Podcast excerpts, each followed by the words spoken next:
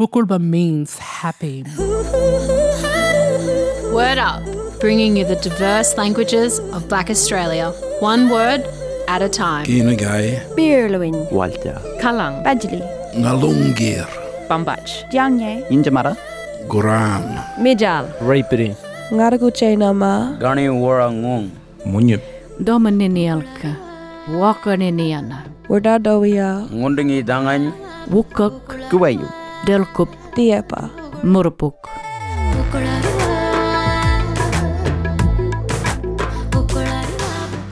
My name's Rhonda Radley. I'm a Aboriginal woman from the mid north coast, born in Port Macquarie, and I'm going to share with you some words in Gatang and a little bit of story around that. Gatang language is it's a language of Birapai, Wanamai, and Guringai nation, but within that nation we had a number of dialects. So it's the overarching language. I teach uh, Gatang language, uh, teach uh, Cert 1 and Cert 2, Aboriginal language Gatang at, at TAFE. And I love um, teaching it because the more you teach, the more you learn, the more you unpack the language and, and you have an understanding of um, the culture that wraps around our language.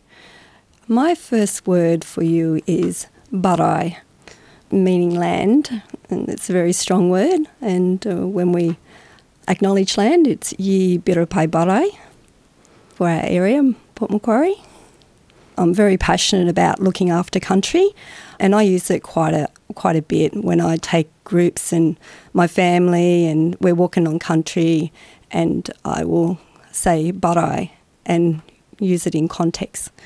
I like to say Yi Barai Marungang, which is this is a beautiful country. So I use it. I use it a fair bit. Barai.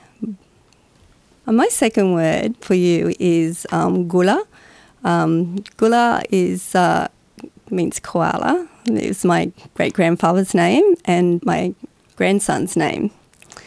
And we um, adopt a koala every year for, for family for Christmas. So we don't do Christmas presents, but um, it's one way of us looking after um, that creature. So we have a real strong connection through name. And you know, my grandchildren take turns in picking the koala. We go to the koala hospital, so we know we're contributing to, to the care of Gula.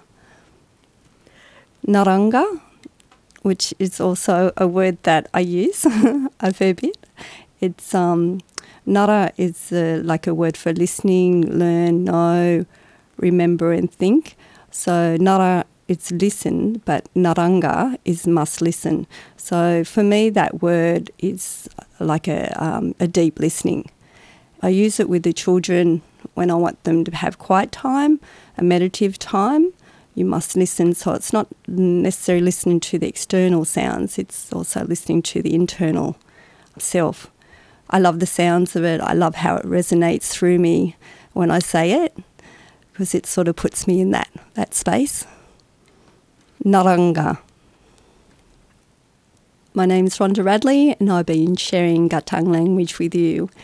And my goodbye word is gapu. In our language, it means later. Gapu. Word Up, bringing you the diverse languages of Black Australia, one word at a time.